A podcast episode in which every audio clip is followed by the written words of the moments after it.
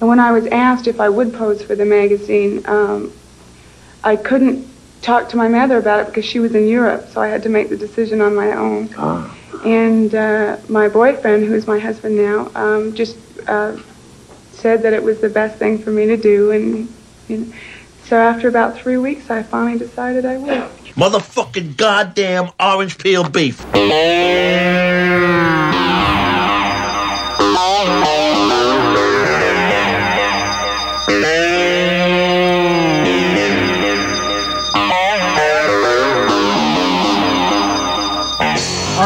Everybody. Welcome to One Fucking Hour. I am Evan Husney, and welcome to our Valentine's Day special, episode number 18. And you might have noticed there's four of us today. We have a very special guest. Everybody say hi to Rami Bennett. What's up, Rami?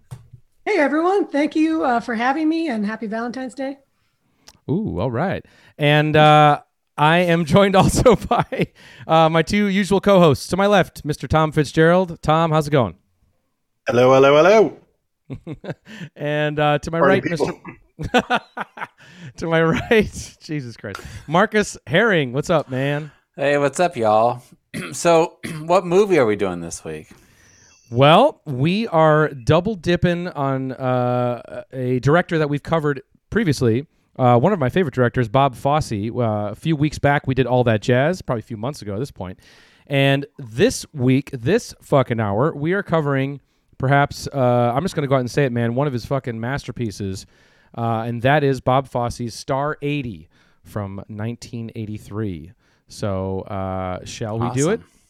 I One, start I'd this say it's clock? one of the big and still underrated 80s movies. I'll, I'll be on the record for that. Yeah, one hundred percent. Save it for the hour, guys. Come on. Okay, well, here we Just go. a- setting up the ball. the Double dipping on the Fosse. All Here right, comes the sounds clock. good.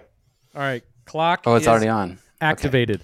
Um, all right, so uh, Star 80, uh, of course, is based on the true story of the murder of Dorothy Stratten, who was the 1980 Playboy Playmate of the Year.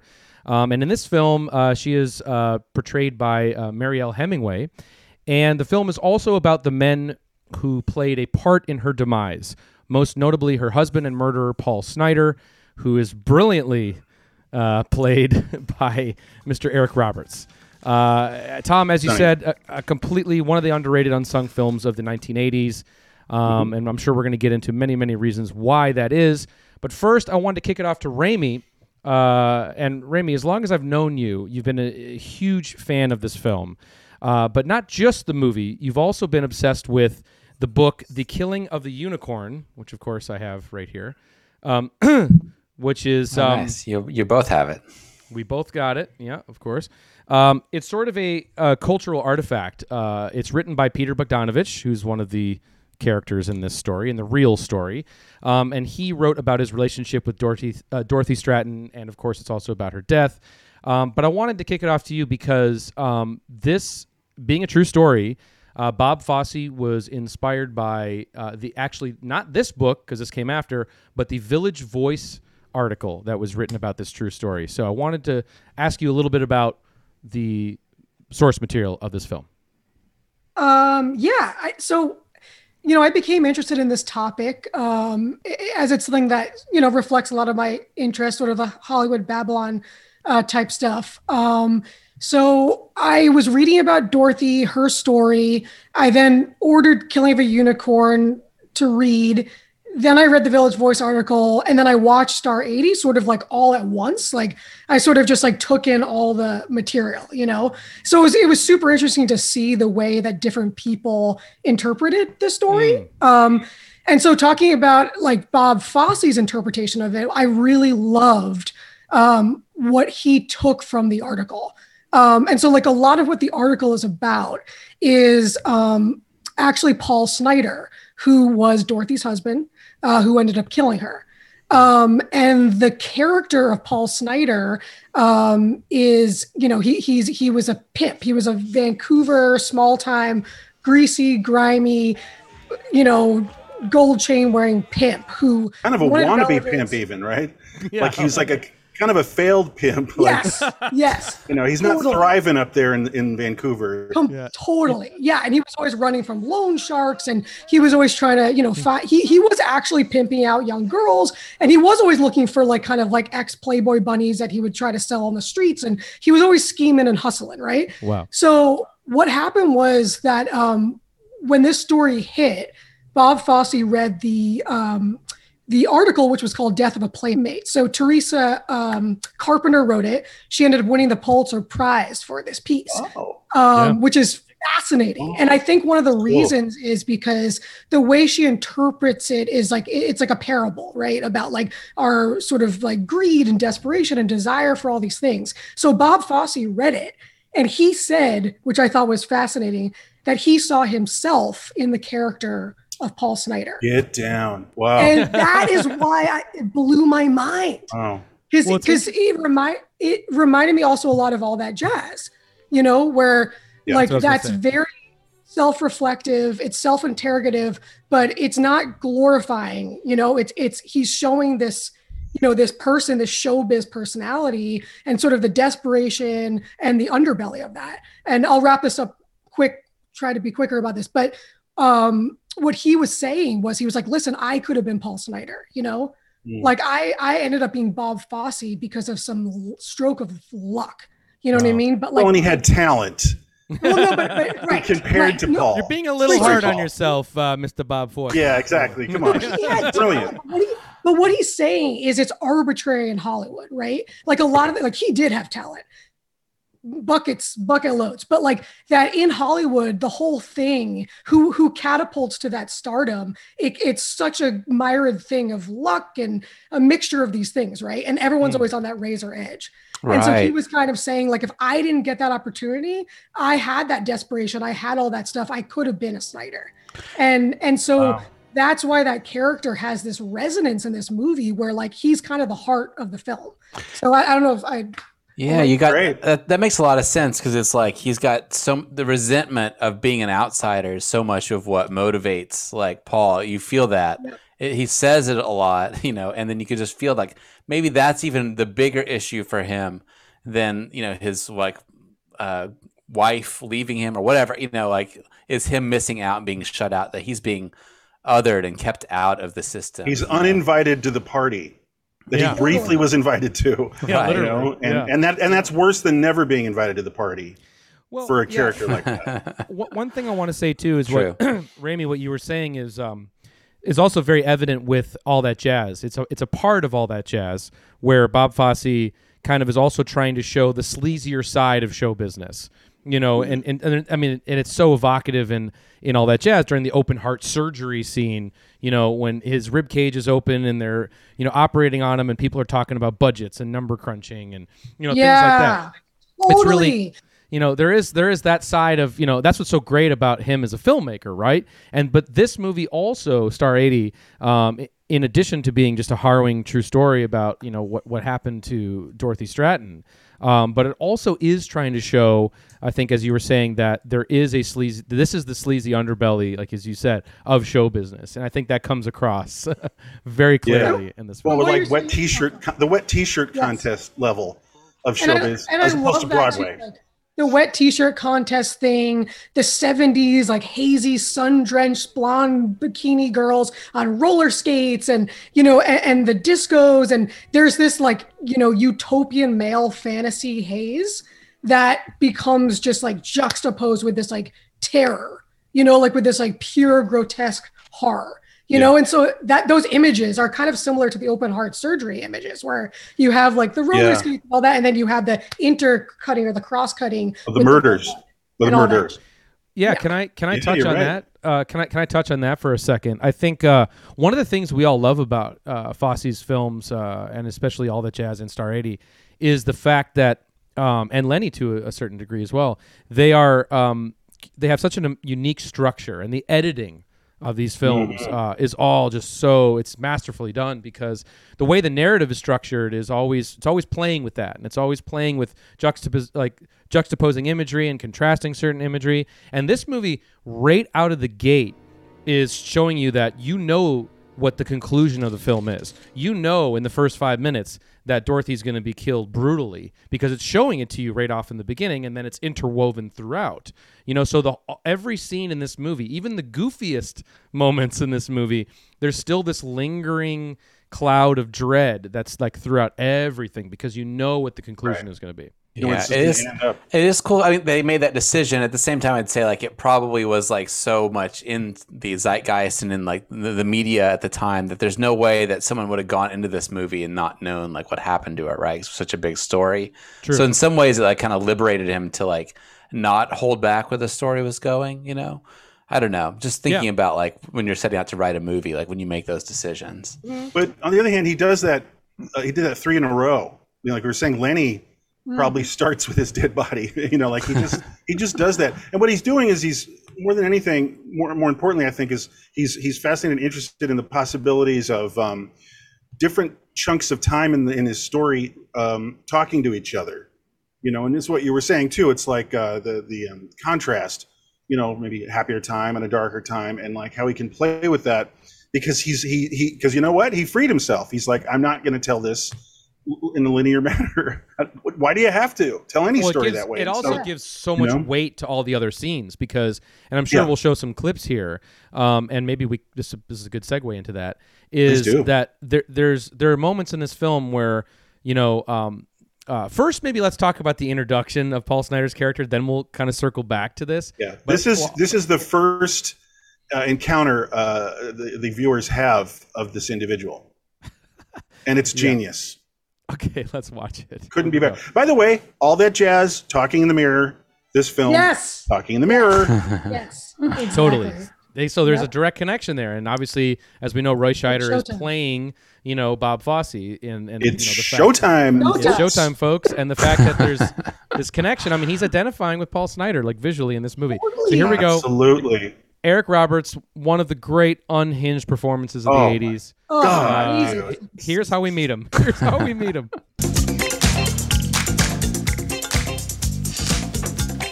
Hi. Hi. uh, Hello. Paul Snider. Yeah, I'm Paul Snider. How you doing? that kills me. Snider. Paul. Hello. yeah, Paul Schneider. Oh, Wait for it. Fuck you. Fuck you all, bastards. Wow, Dude. dude. Oh, And Dudette.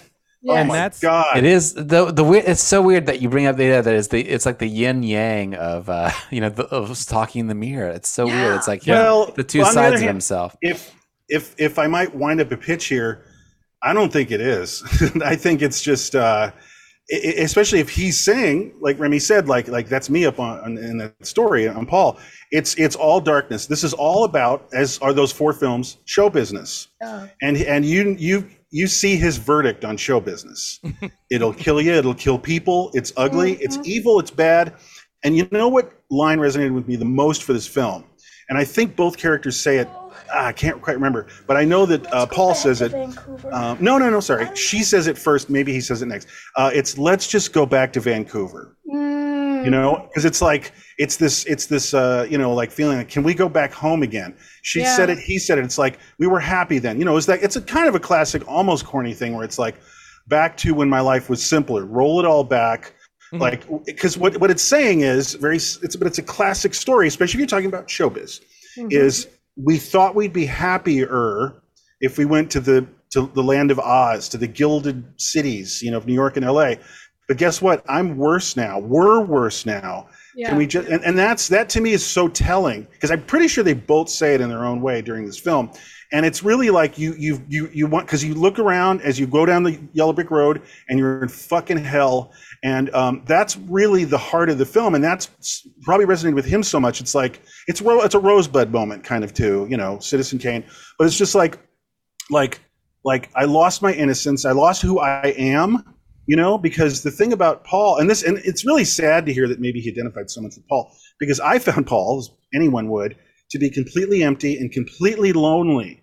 Yeah. you know and i think that uh, the revelation i had rewatching this is it's such an incredible character study that he, he really got into this person so well and and everything else kind of fell away for me and and it resonated where i, I he's uh, he's empty he's lonely but also i do think he missed her and i do think he loved her because she's the best person the nicest person maybe he ever met you know much less had a relationship with Yeah. Like, he's so broken and the real like sad little boy whatever the hell paul was as a real person is just like getting stepped on by ambition and self-hatred and, and deep loneliness that like i think he because again i don't know if it's just in the screenplay and the performance because maybe paul was just a total pos the whole time i don't know.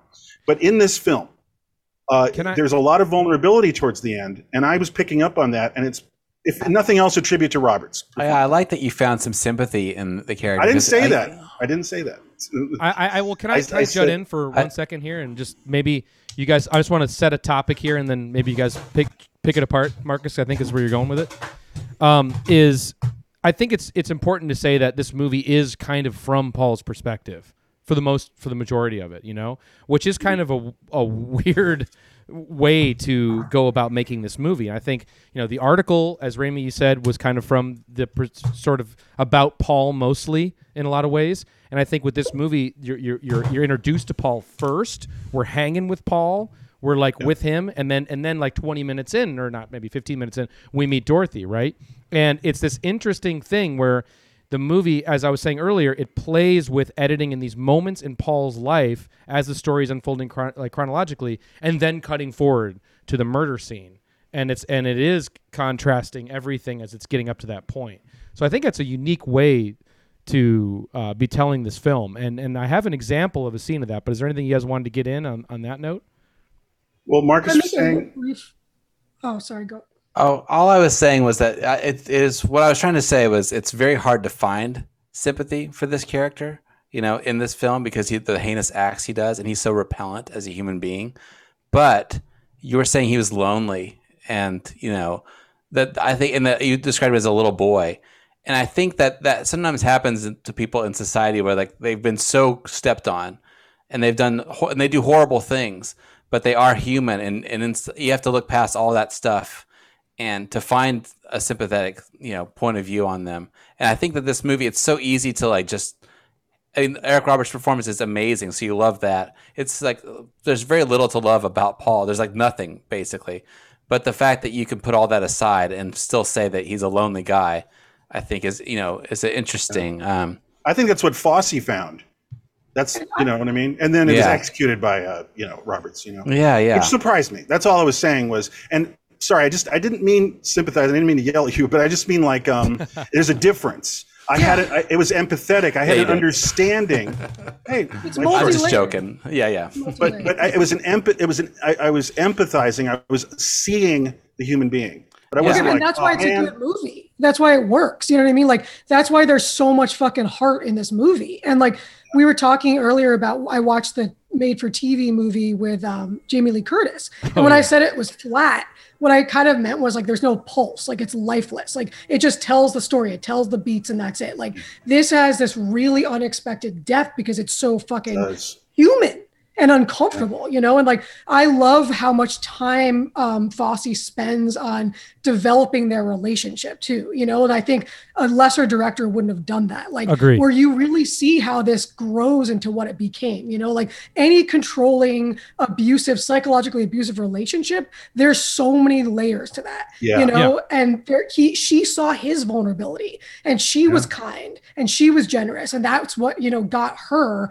heart to to be loving him and then like he kind of manipulated that and it was such a multifaceted dynamic that even like when he's in the apartment and he's singing to her and and he's telling her these things and giving her the, this seduction like you you see like why she fell for him and like it, it's not one sided there's i know there's there's just so many complex It's not one dimensional. Yeah. what i'm Yeah. And and and just to add on to the sympathy thing, um, like there are moments where, like, um, I think that, ah, dare I say, there is. You know, I mean, there is a moment um, in the film, which is this great tracking shot where it uh, it's it's when towards the end of the film, Paul Snider's on the phone with Dorothy, Yeah. She's already with Great. Peter Bogdanovich, and um, he's calling her, and he's basically like, "You wait, you you closed our bank accounts.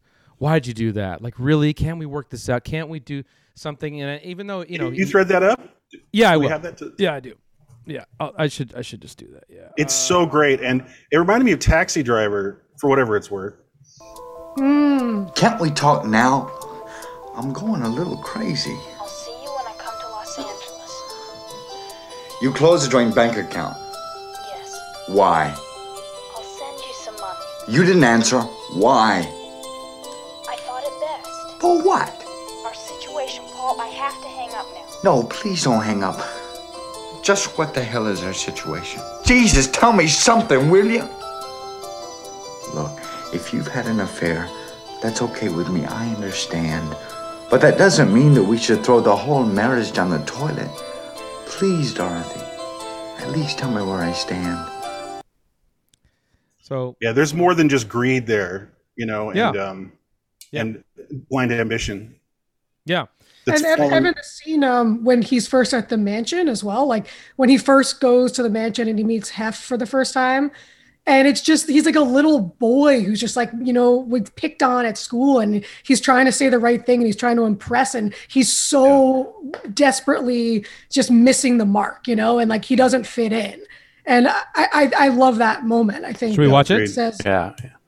He's repellent. yeah, repellent. But also like but also what we're saying is like he's um he's uh he's clueless socially like like he's Yeah. wearing the wrong clothing and Yep. he's he's he doesn't even he doesn't understand he's completely cheesy looking Yep. and cringy you know Right. let's watch it. Here's uh, Paul uh, Snider, uh, Eric Roberts uh, meeting the Hugh Hefner character for the first time, and and you can just see, man, Paul is cringe. I see you got here all right. Mr. Hefner, this is Paul Snider. Paul, Mr. Hefner. If a man has a right to find God in his own way, he has a right to go to the devil in his own way. Here's another. Descriptions of murder, which we consider a crime, are acceptable in art and literature, but descriptions of sex are prohibited. Our society has put hate above love, favored killing over living. right?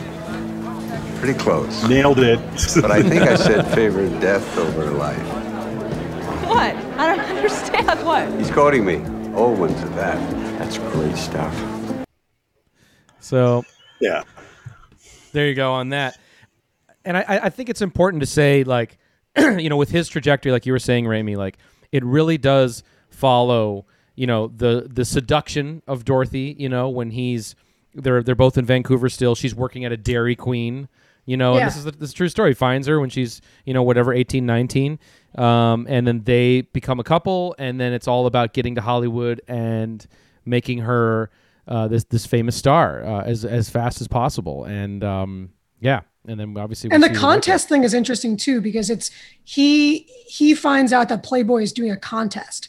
And so he sees her at the dairy queen and is like ooh this girl can make me some money and he convinces her to pose for pictures. At first, she doesn't realize it's naked pictures, and then slowly kind of convinces her. But the whole trope of the small town girl winning a contest, going to LA for a dream, which turns into a nightmare. Like it's such Mulholland that Drive. yeah, that's what I was. It's Mulholland Drive. You know, like yeah. 100% and and so it's also interesting that it's like it's for playboy too because it's not i'm going directly to become a movie star it's yeah, like yeah. this per th- it's so it's even weirder and seedier yeah. of like like it's just it's like the i don't know the sleaze element is just it's so upfront that there's not even an illusion at first yeah, this film deals with uh uptown sleaze and downtown sleaze which i thought was interesting and how he just i'm sure fosse just saw the the parody throughout and there was no real difference you know it's true Yeah, and I, I think that's what's so interesting that like he's saying like, listen, the same thing about him comparing himself to Snider.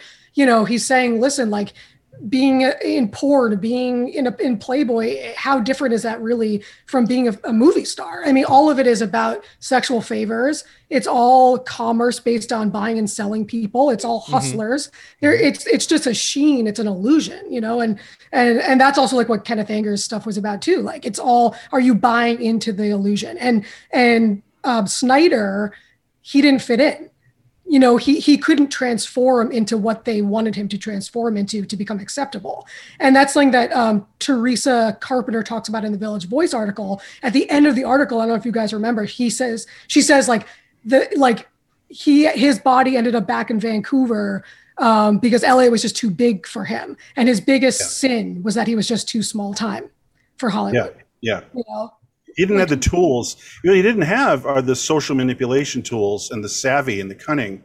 Partly, well, he's just he's an amateur, and he just Yeah. he just fell ass backward into stardom by meeting her at the Dairy Queen, and you know it was the goose that laid the golden egg, and he just ran with it, you know. And, but it, but it's you know he didn't have any other latent social talents, you know, that would help him down there in L.A. Yeah. Let's take a look at one more Paul scene. I mean, Ooh, Eric please. Roberts is shredding shreds in this film. Is it is it is it the moment? Is it the song no. that got her to fall? Oh, okay. Oh no. I know the one I was thinking of is is is is him uh him being dangled. Um only because Oh, sure. I think it closes the loop on what I was saying earlier about how it's brilliant how this film is structured because you're you're introduced to Paul as a character in this film, you're with him, you see him as like in that in that mirror scene we watched, you know, he's got all this like repressed anger, right? And so the film shows you that because it, it shows you these various th- th- these moments when he's completely pathetic and being humiliated and then it cuts to the murder scene you know and it keeps showing us Yeah, yeah. that and that's really effective and really scary so here's a scene Agreed. early on in the film where we're trying to we're first underst- getting to know paul and he's being dangled out of a fucking window Meanwhile, Paul. yeah You shouldn't humiliate me, Charlie. Here we go again. He's still going to shot. Johnny, come on, Chuck. Please, Chuck. Please, Charlie. Great shot. Great shot. Bastards. Everybody kissing your ass. Everybody down on their fucking knees. Well, not me. I don't kiss ass for nobody. You're not gonna forget me. You rotten fuckers. You tried to kill me. I found her, you didn't. I found her. and so Yeah, I was a good example. I, I was wondering, like, he's he's so good, and is he too good? You know, almost. And I was reading, you know, about uh, Ebert saying that uh, coining star eighty syndrome after this movie because he didn't get nominated for. Uh, he got he got nominated for a Golden Globe for like best supporting actor. When like clearly he's like the main character of the movie, right? Really? But he did, and he didn't get Academy Award. You know, he didn't get an Academy Yeah. Award nomination. So Ebert was saying, you know, that there's star eighty syndrome is like uh, Hollywood will never give you an award if you play a creep. is that you like know, a nurse like, he's ratchet just playing- kind of thing where like it's you're just too real that people like actually hate you like She Well, like- won though, but she won. it's Oh, not she did. redeeming like we're Not there's one. nothing redeeming yeah um about Yeah, it might be too too far. Uh, Yeah, also, I don't yeah. think I don't think the film had. I mean, to get into the Oscars, which is stupid. Like, it probably didn't have the mach- a machine behind it. Like, this was a Oh. weird. This would have been an odd duck of a film, and it didn't even do that well. So, Yeah, Sure. and that's You know, the could- thing. People, it was so pitch black and and so viscerally disturbing. I think people didn't know what to quite make of it. You know, um, He, he's Yeah. so good in it too. Then then you would think that he would be just like in all these crazy movies afterwards. But then he just sort of his career didn't like. You know, he did a lot of like straight to video movies and stuff in the '90s. I remember, like he's No, not. he- like- he, Hope he of did the Greenwich Pope Village, Greenwich man. Village. You know, Yeah. Pope of Greenwich Village. Yeah, oh my god he, he was he was a B movie star He was for pretty about hot. years. Uh, Yeah, he was a big deal for a while. Not in the nineties. but but And- it's but it's interesting you bring that up because like he actually did some amazing shit. Um, he was kind of like a Mickey Rourke type. You know, like he Yeah. kind of he had that personality, that energy, um, and he wasn't totally like the normal straight guy. But Mariel Hemingway, on the other hand, this really screwed up her career. oh yeah And Yeah. like you, you obviously know personal best before this and Manhattan and uh, Right. lipstick maybe, but like you know this movie, I think this movie really did her in in a lot of ways, and she got breast implants for it. Right. And like you know, like it was just there was things about the movie that like I think kind of paralleled in a way Dorothy's experience. Like I'm not saying that extreme, but like yeah, yeah. there still was that thing of like she didn't really get away scot free from making this film. That sucks. Like she's nude a lot, so she's a harlot. Yeah. You know, like she's not Meryl Streep. You know? yeah. Oh, And- that and people sucks. I talk didn't know about that. her breast implants a lot. Like whenever people talk about her in the movie, that's always a thing they talk about. God. And she's a really brilliant performer. It's a I great performance. Yeah. Uh, really great. and I just and I think like choosing her was really smart. Um, I don't I don't think necessarily it's it's like necessarily the most realistic depiction of Dorothy and what she was, but it's a choice, you know. And I think it's it's like the choice is childlike, you know. Like what Mariel Hemingway does is she evokes childlikeness, Yeah. you know, like yeah. The, the look a on her face. naturalness. Yeah, Yeah. that look on her face. Yeah. and authenticity, and, and Yeah. you know, and, True. and I, I don't like the word innocence because that's a weird word, but it's it is that it's a childlike purity, you know. Um, and so I think um, I think she's really brilliant in it. Like I, you think of all the other people could have been cast, and it would have just been, you know, really cheesy or you know. So, Sure. but yeah, I don't, I don't think she got any ever got credit for this role in any way, shape, or form. The whole film is everyone is under it's underrated to this day, and that's just not right because this is objectively a monster of a film, and two killer performances, even the supporting cast, you know.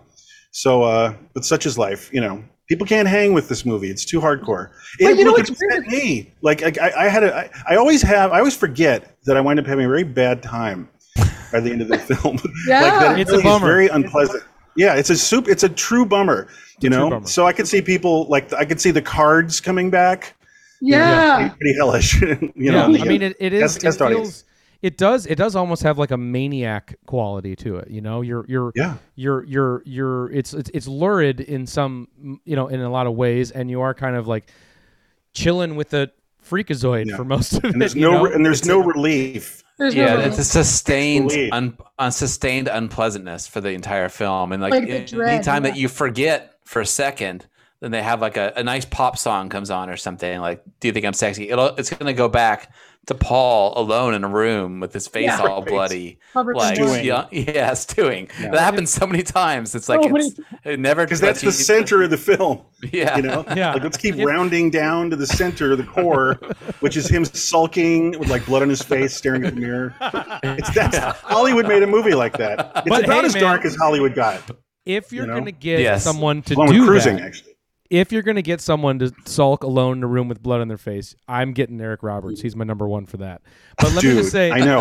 you know, yeah. But let me just say, maybe one of the other reasons that this movie was a little too uh, uncomfortable for many audiences, mainstream audiences at the time, is because it is an instant. Tom, you were saying. Uh, quick uh, look back at the 70s we all just witnessed. I mean, this is a pretty. Right, is You want to talk about that? It's a well, yeah. It's just um, I saw this uh, in 1983.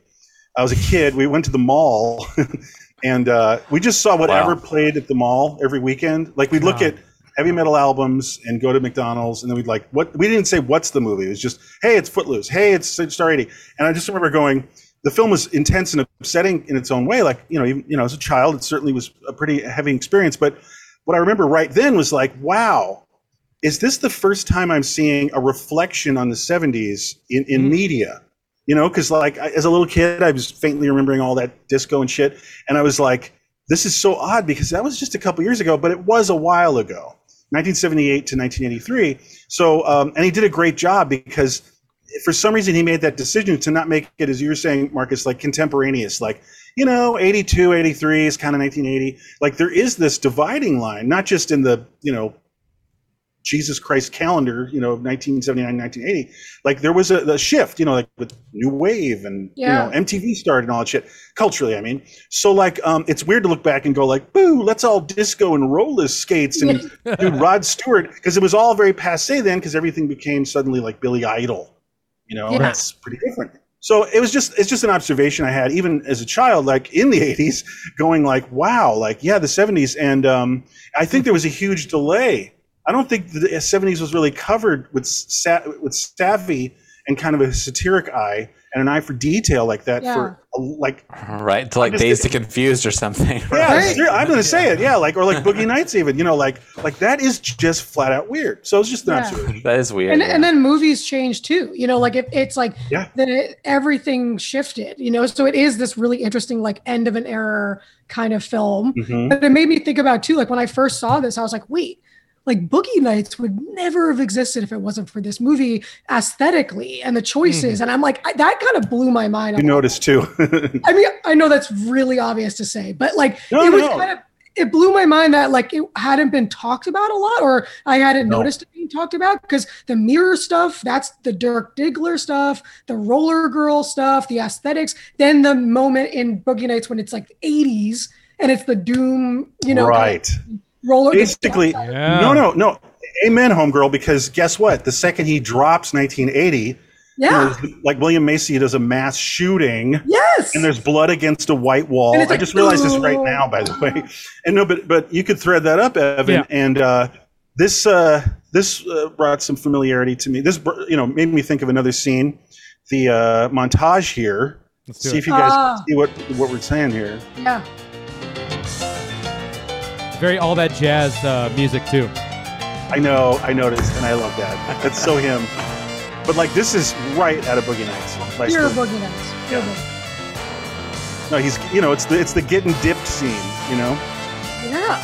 Oh, that's so good, and that beats Boogie good. Nights. This looks fucking killer. It does feel like very advanced filmmaking, you know, for '83. Yes. It's also, can I say, it, it also reminds me of um, second era uh, um, Scorsese. I don't know if Scorsese Yeah. was biting Oh, the yeah. style, Oh, but yeah. that, that that rapid montage shit, Yep. Goodfellas and Casino especially, and uh, again, maybe they just you know are both geniuses and came to that those kind of conclusions themselves. But I don't know. Yeah, the, the other style of the. Oh, I'll go just- ahead. Okay, I was just gonna say one other one other thing that I think uh, stylistic trope this film is way far ahead of its time on is also the narrative tool to use the faux documentary interviews. That's You know- exactly what I was going to bring up. Yeah. really? exactly. Okay. Yeah, yeah. Yeah. Because obviously, you know, that would be something you'd see in like, you know, To Die For or, you know, I Tonya or something, you know, where it's like you're actually using that Yeah. as a as a as a narrative device. And I, is there an example of that? Well, because Lenny, he does that in Lenny. Well, I was going to say, right. There's an example of him doing it, Lenny. Of course. Uh, Besides that. that device is there. Yeah. yeah. besides him, does did anyone do that before? Trying to wasn't think. there a, wasn't there Maybe- a Bergman film? I know it's a weird.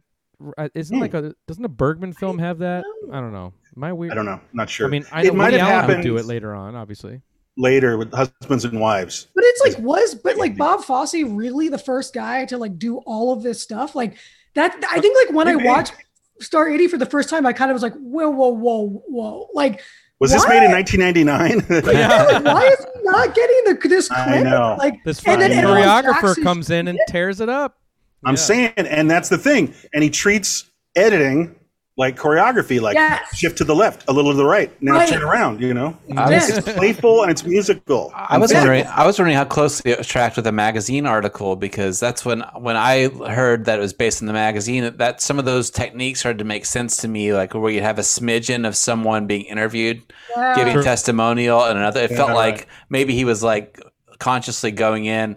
Thinking of this as a magazine, and it's got that glossy feeling to it, you know, all the soft focus and the the large amount of like photography in the movie. Like they must have shot so many like fake Playboy pictures of Mariel Hemingway. It's amazing. I don't know how many. That is incredible. Just how many fake, you know, Yeah. photographs. and they're her there all exactly matching the real uh, Stratten photos. You know, Right, right, They're but they're also like gl- it adds that glossy kind of magazine feel. So I was That's wondering so if that was curious. Well, the, but it was the Village Voice, so it was like print and black and white. Okay. The- But, but, but the idea of a journalistic mm. article, like it has a quote, then it has an editorializing moment, then it has a like the the the film mimics that in a way, which Yeah. is also Oh. like mimicking a Playboy article in a But way. funny like, enough, oh. he had done the technique in Lenny, so he probably felt very at home reading the article, going, "Ah, we've Yeah. got simpatico here,you know." Well, you It's can great. totally see. Can we dig him up and shake his hand and then bring him again? well, you He's could so totally cool. see. I love him. I love but Bob. there's also, but there's also like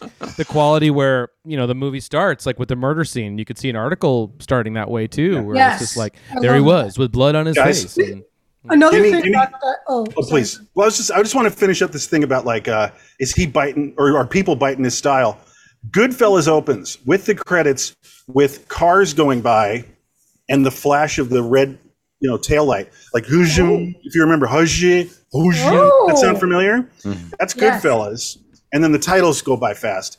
And I'm sorry, I watched it the other day, and this, you know, Star 80, and I was like, that's the same thing that's going by traffic because because the house is across the street from the Yes. And the title is a license plate. Yeah. But what's so Right. I, I love that because Yeah. the freeway is like part of what's interesting about the freeway moment is when you read all the different stories about like what actually happened people would always talk about that like the freeway would muffle noises that were going on inside the Oh, house shit. so it's it's this weird it's kind of mulholland drivey too in a weird way i don't know Yeah, why hear you. but like so while the murder was going on and the screaming and the rape the cars were muffling the sound Like a true Hollywood murder, you know, because of the location, the setting. Yeah, so right It off the wasn't bat, like you don't know what that is or why that's there, Dude. but later on, it, it's a it's a little piece of the puzzle kind of thing. Creepy. Can I can I throw a little shout out, uh, little shout No. out ski for the uh, amazing title design?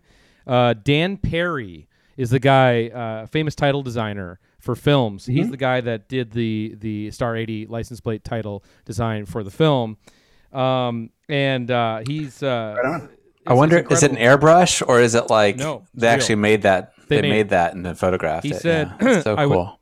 a little little thing. I just a little blurb here. I measured the California license plate. This is him. Uh, gleaned the the type style used by the state of California and simply had a license plate cast in metal and polished in some high shine chrome plate. It was beautiful, exciting, looked fantastic, and oh, so sexy. It was perfect. Bob loved it. And we Wow. shot it. We shot it on the animation stand with subtle moving light. Wow, it was dynamite. That's from his Oh, book. I got to rewatch that. Wicked. That's, That's, awesome. so cool. You got to you got to cut away to that. uh, Want. I know, I know, No, I right? know. The original license plate. hey, I have dibs. I got dibs.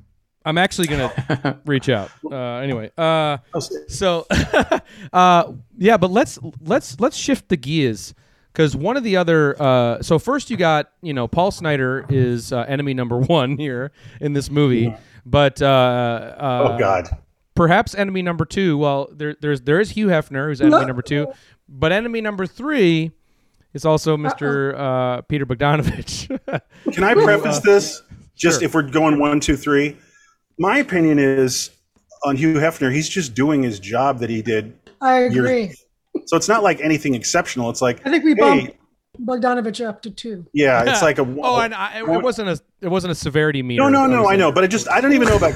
For me, counting Hugh Hefner is just like unless you have a, a problem with him i- with his oh well, there's no, there's there's um do you think? stories Talk of. to me. Well, there's definitely stories of him creeping on her and doing. Yeah, stuff yeah, that's no Didn't bueno. know that. Yeah, Did not know that. there, there- I there's mean, a lot so- of no bueno stuff there too. All right, well, Um, fuck them all. One, two, three. Fuck 'em all for sure. Peter, Peter B, what's up? Gonna be. Break it Uh, down. Ray, Ray, well, so d- just just to bring back the book, you know, so so Peter B wrote this book which details the affair that Peter B had with Dorothy while she was married to Paul Snider, which was really the catalyst that pushed Snider over the edge. Um, Why the sort of- unicorn? Oh God. Raimi? Get me Raimi? started. You have the floor. Okay, so this is part This of the all problem. you. This is part of the problem here. Like it's it's so this the book is stomach turning. And and and like I love the book because it's such a like you said Evan it's like such an artifact. Um it's it's fascinating because it really gives you kind of like this inside scoop of that story, but it's solely from Peter's perspective, which is so messed up like like he's objectifying her in such a bizarre way but portraying himself as this like nobleman so that like everyone else is like trash. Like like paul he calls paul snider constantly like a small town man and he calls like hugh hefner like a smut peddler. And he's always like i gave her poetry and shakespeare and you know like she was a beautiful unicorn and- Yeah. and an angel and a little kitty cat and like but he's talking about her in the most sickening way the entire time. And while you're reading it you're aware of this parallel narrative of this like pure terror that she was living like under because he was playing with fire by having this relationship with Dorothy. Like everyone knew that Paul was nuts, that he could blow at any moment. Um, Pa- like Peter always had a penchant for like young blonde ingenues. He saw her roller skating at the pajama party. Well, well just Um, to say, Cybill Shepherd, Yeah. you know, was cast in last uh, picture Yes. show, and she was like 20, and she's really gorgeous, blonde. Exactly. And then like he went, you know, zap in, you know, and um, and then they had a big thing for a long time, and until she shook loose somehow. So he Yeah. was, he has, he has some patterns. he has major patterns and um so it's what's interesting like i was saying about like all the different interpretations of the story like it's very cool to like read and watch all of them in tandem in a way because it's like you're having one central event that happened in real life and then kind of seeing it told from these different perspectives Rashomon. But if I if I can complete- if I can if I can say, Yeah. uh, you know, in, in reading the book and, and and learning more about you know Peter B's uh, perspective on the whole thing, it, it is like it is this tone deaf sort of thing where he doesn't understand that he's also you know Part of the um, problem. Part of the problem and and and and and and wanting to objectify and wanting her in such a way and how that might be bad for her you know Yeah. and how everybody Right. wants a piece and that's what Can you I just- there, there is a twin Well, peaks, just, uh, another lynch kind of thing it's like a twin peaks kind of thing where everybody wants this has a different take on the central female character they want because she's an, an object of desire, Right. you know. And so you if I project can't, onto right? Well, and I was going to say it's my dumb pithy thing, and then I'm going to shut up again. But just my revelation was, I thought it was funny to look at it this way: L.A. is pulling her, and New York's pulling her. You know, Yeah. like like these two kind of like uh, male ego Yeah. archetypes. You know, uh, with their different greasy charms. You know, and it's real. like New York's like like poetry, Dostoevsky, like you know, and, and he's like partying or whatever, you know. And so like um, it was it was a very interesting way to look at it geographically for a moment Yes. because I mean she literally was being pulled away by the other coast, and that would happen to like a young attractive Yeah. female, Sure. you know, like uh, you know back and forth. Um, and I just found I found that to be kind of interesting as a it playing out in real like like like for instance like it, it just coincidentally he happened to be shooting in New York you know like if it wasn't in New York it wouldn't have been quite the same I think because I think she saw New York idealistically in, in a different way. Totally. And so then like like having a, a sleazy poster mass produced she was probably like ah, I've been to New York. Like I'm somewhere else now. Exactly so I thought it was a funny coast uh you know um in, e- exchange. And that was a rejection for Paul. It was an even greater rejection because now she was civilized and sophisticated and she stopped wearing the gaudy makeup and she was reading poetry. And Film. she basically, you know, she started using the Film. word film. She calls And she never film. used the word film before. Yeah. and he's like and so then the phone with she's looking, she's looking down on him all of a sudden, you know, and right and he loses control of her. And and so like when you said the coast pull her apart, I thought that was interesting because I always looked at it too. Like these these men literally pulled her apart, like literally. Like everyone wanted to possess her, everyone wanted a piece of her, and she was stuck in the middle and eventually was actually physically pulled apart.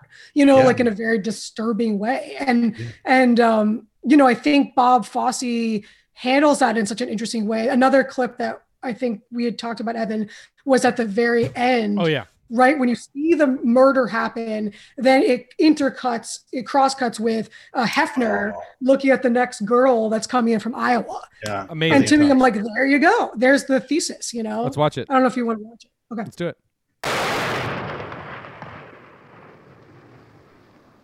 it's right after she's been killed it's very disturbing That giant poster, so good. My queen. Her name is Billy Joan Worth. She's very sweet. I was thinking she's a maybe for November. Where's she from? Davenport, Iowa. I like her. guys that's cinema No, I know, and it's also that open heart surgery thing you're talking about. Evan. it is yeah in in all that jazz, where it's like this is a person's life and death in front of you, and then they're just like crunching numbers and going Yeah. over beats. Also, More for me, meat. it was Fresh meat. exactly. I was just gonna say it's like it's like okay, she's she's gone. Like can't use her anymore. Meat. Who's new in the Who's meat the grinder? next one on the conveyor? Yeah, and that is so ice cold and sick. And showbiz 101. That's Showbiz. showbiz. It's like eight women who age out. Yep. they you know, like like like you're 30, you're dead. You know, Kirsten Dunst, Yep. like out. Although she just Totally. came back, got an Oscar nomination. she But had a yeah, comeback. Very good comeback. Yeah. But totally. that's rare. And, um, but To that Yeah, to I that point, I think your, your next uh, your next Peter B uh, slash blonde book, uh, Remy, should be uh, Cybill Disobedience, Cybill Shepherd's book about. is their, that what it's uh, called okay. Really? I, I was just looking at it last week. I thought you were kidding. Like, no, it's real. It's like you should Yeah, give you gotta that get title that. to her. Wow. Sybil can we go full bore on? Can we go full bore on Peter B though, and just go for it? He's not watching. Okay. but like, um, no, about like what he did later in the You mean Sopranos? family. Oh, you know that he what he really did was he he married Dorothy's younger sister. So Oh. so Dorothy's younger sister was about 13 um, when he met Dorothy. And and Dorothy brought Louise, her younger sister, to LA. So she would be like hanging out with Peter and whatever. And after Dorothy died, when um, Louise turned 20, he married her. So Yuck. I'm just saying. Yuck. And I will. They and I will, still- I will crosscut uh, also to the scene when Paul takes Dorothy's little sister out for what is it, like to a carnival or something. Yeah. that's Fair. That's uh, Peter He's B's uh, future future wife. I know that character's in the film. Yeah, you know, depicted. Right. That's so gnarly, dude. I don't care what the details are. And It's Vertigo, actually. Peter Peter did, because I heard that he not was, a- did he not dress her? No, no, no. Actually, Jesus Christ, I'm sorry. Very Hitchcockian. No, no, no. Paul was looking for the new uh, Dorothy and would dress these Yes. these new attractive girls who were 19 in LA Yes, and dress them like Dorothy, and he vertigoed. But then fucking Peter B is vertigoing with his little sister. These guys is fucked up, man. You guys fucking suck. I guess he wasn't a. All I guess Peter B wasn't a fan. He was not a fan of this movie either, right? Like he was. he was not a pretty fan of vocal this about it.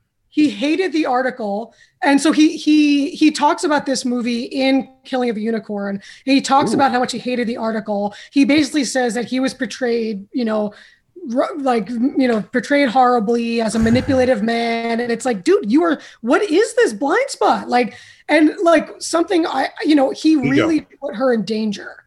Like it was a very dangerous situation. People knew how volatile Paul was. People were talking about it. Dorothy's mother said he's he's going to kill somebody or he's going to kill himself. And like and it's a ticking time bomb. And this guy didn't give a shit because he wanted to like lay this Wanted to hook up with her. what? Yeah, but he was You also know? controlling her, like in, in seen, in the- Yes. seen in the article and not in the film. Can you just mention in the article? Um, uh, there was uh, people brought in a prospective poster of Dorothy's to Yes. the hotel. Yes. Yeah, and and and it was basically like, oh, that's not her image anymore, you know. And all of a sudden, he was then controlling her image. So before Mm. Paul Snider was controlling her image, and now Right. that it just changed for another. Well, what I read was uh, in the article. Again, it's not in the film. Is um, uh, they bring the possible poster to her, you know, Yeah. and uh, she goes, "Oh, I kind of like it." In the hallway, Yeah. and then she goes in the in the hotel room. Peter's in there, and then she comes out and goes, "My boobs look saggy," and, and it's like, whoa, Yeah. you know, like a 360 change in opinion because she went into her second controlling man in her life, Exactly. you know, for two seconds, and then she has a different poster opinion. It's like, oh my god, yuck, you know. and he discusses her like breasts so much in the book too. Peter It's does in the weirdest way.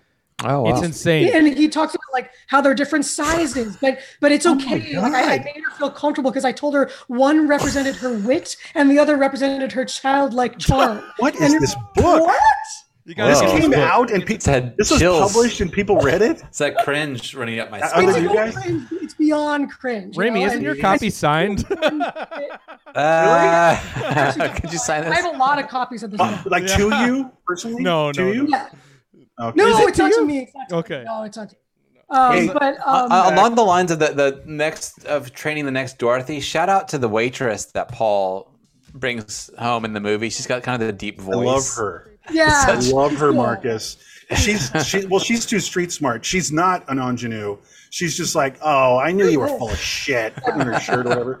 Yeah, she's amazing. She steals the show for a minute. You know. Oh, totally. She's Yeah. really she's powerhouse. Side note, got to get it in there. Only when I laugh. A lot, you know, this is all happening when this a film's being made. Side note, I'm going to surprise you with this, Evan. Me and my mom. I'm a little kid. They're shooting the movie. I just moved to New York with my mom. Uh, we're in the South Street Seaport, and I see all these camera people, and they're all filming women going like this and being crazy and and being like point of view into the camera with knives, and I'm like, what the fuck is this? And Peter Bogdanovich is there. I found out later. My mom found out. And then when you watch Only When I Laugh, it's a fantasy sequence with that long-haired guy in Only When I Laugh, if you know the film. And all the women in his life are a, a dream sequence when they're attacking him. So I was on the fucking set of Only When I Laugh, and I think Dorothy was there, and I know that Peter was Holy shit! Oh my that's god! insane. Wow. At South Street Seaport. Oh, you mean uh, the the film They, They All All Laughed. Laughed. They All Laughed. Yeah, yeah, Yeah. yeah. What did I say? I don't know. God, sorry. That's okay. Yeah. They All Laughed I know it is is. uh, Uh, Peter. Yeah, You're talking so about time steps, only- right? You're talking about time steps. I love that. No, I love what- fake Oh my tales. God. They All Laughed is a film. The last uh, ri- ride. Yeah, it's a. Only when I laugh. No, it's They All No. Laughed. God damn it. Whoa. Uh, directed Let's start by. the episode again. Okay. Start over. I, I just did a moment. Yeah, Only no. when I laughed is this awful Neil Simon film. They What is all laughed. they all laughed. Oh, Yeah, and they all came, laughed. and they all came in. They were released within a couple years of each other. Yeah, I'm sorry, and- I was on the set of the and then- Bogdanovich. And Yeah. then Time Steps is the fake movie Yes, inside. Sorry, Eddie. But Hey, I, I, while we're on the subject of just like weird side stories, I gotta say another way that Eric Roberts is really cool. Personal story here. I was shooting something once. Andy Dick was supposed to be the star. He was five hours late to set. I'm on the phone with his manager, trying to find out where Andy Dick is. This was like over a decade ago, by the way. And uh, and his manager goes, I can't get a hold of him. Don't know where he is. But what do you think about Eric Roberts? and I was like, fuck Holy yeah. shit. I was like, fine. And he goes, Eric's at the gym. He says he'll be on his way there. So, like, on a, in a pinch, Eric Oh, was you wi- always willing get to hook me up to cover yeah. up for. Yeah, Eric was down to clown. That's I great. didn't have to Uh, get him in there. Andy eventually showed up. And you guys met him not that long ago. yeah, recently. Yeah, it was amazing. We went New to we went to Sopranos Con, the mob movie con slash mob movie con, and we were like, you know, oh my god, Eric. upon it. And then Yeah, we stumbled across. Yeah, right. And we it was were like, running oh around God, looking for Eric Roberts. Wow. Pope of Greenwich because we heard that he might be there, so we were like, he, "We gotta see him. We gotta see him." That's and great. we thought he was I'll- gone, and someone was like, "He's still here." And we ran I'll never him. forget when it was like Very he had the eight x ten of Pope of Greenwich Village for sale, and it was like, uh, and I was like, how much for an autograph? He's like five U.S. dollars. And I was like, wow, Aw. pretty low. Yeah, yeah. Uh, but he anyway, didn't have so a, he didn't have a Paul Snider uh, 8 No. by 10 he didn't, but I he wish. signed the Pope of Greenwich Village one, and he gave it to us, and he was like, "This character is a real wacko." you know? yeah, like, Love it. and It's. He's, he's, and, and just to round this up, like he's hot now because he's on the uh, HBO show, Yeah. The Almighty Right, just Gemstones, gemstones. for right. whatever it's worth. I know that. I was surprised to see him. Good for him. Good on- for that's him. pretty big for you know for him. right because now. Uh, because he had previously been the voice in the film The Talking Cat. one Yes. of our He played favorites. cat. Yeah. Yes, a personal favorite of mine. Well, So, I like to um, say that Wait, wait, hope uh, this at Sopranos Con, did you get uh, Peter B to sign your book? Is that where you Oh Peter B to sign your book? No, he was gone by then. Um, That's No, weird I- that but they I crossed over. I wonder if they ever. Uh... That's amazing. Uh, no, I hope people can. I hope this helps to get the word out for this film that people can, Yeah.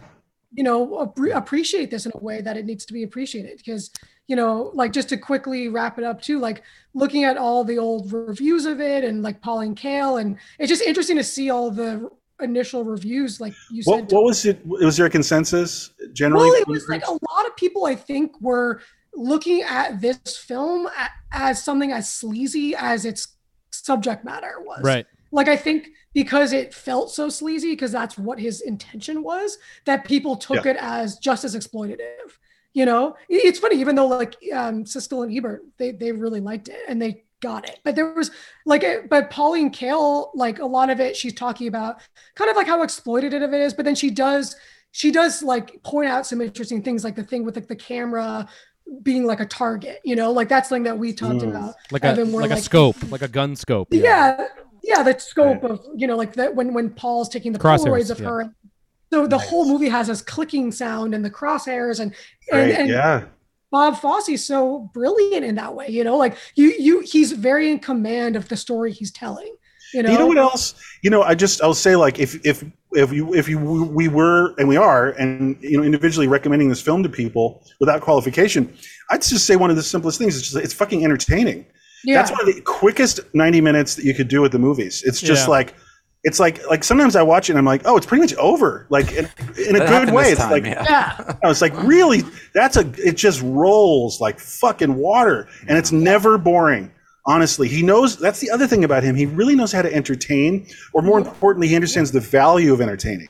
yeah you know, a lot of like bullshit art filmmakers are like, if you entertain, you have you know sold out or whatever. He's Yeah. just like, but he's like a showbiz guy. Showbiz. You know, he's like fucking tap dancing in Broadway. He's So got But it's, energy. he's got the that showbiz music. energy that he's that he's putting into a movie like this about fucking exactly. dark fucking murder and exploitation. you're on that man. ride, you know, and It- and that's even why the Eric Roberts casting is slightly disturbing because he's so charismatic that you Yeah, good really point. taken by him. Like I am overwhelmed by that performance because he's so charismatic, and so it's a little disturbing because you Right. can't help but be with him on You're this. drawn ride. to him. He's probably more. He was. You're probably drawn to him more. He had more charisma, let's say, than Paul, the real Paul. Yeah. Oh, I'm Paul, sure. Paul's kind of fugly.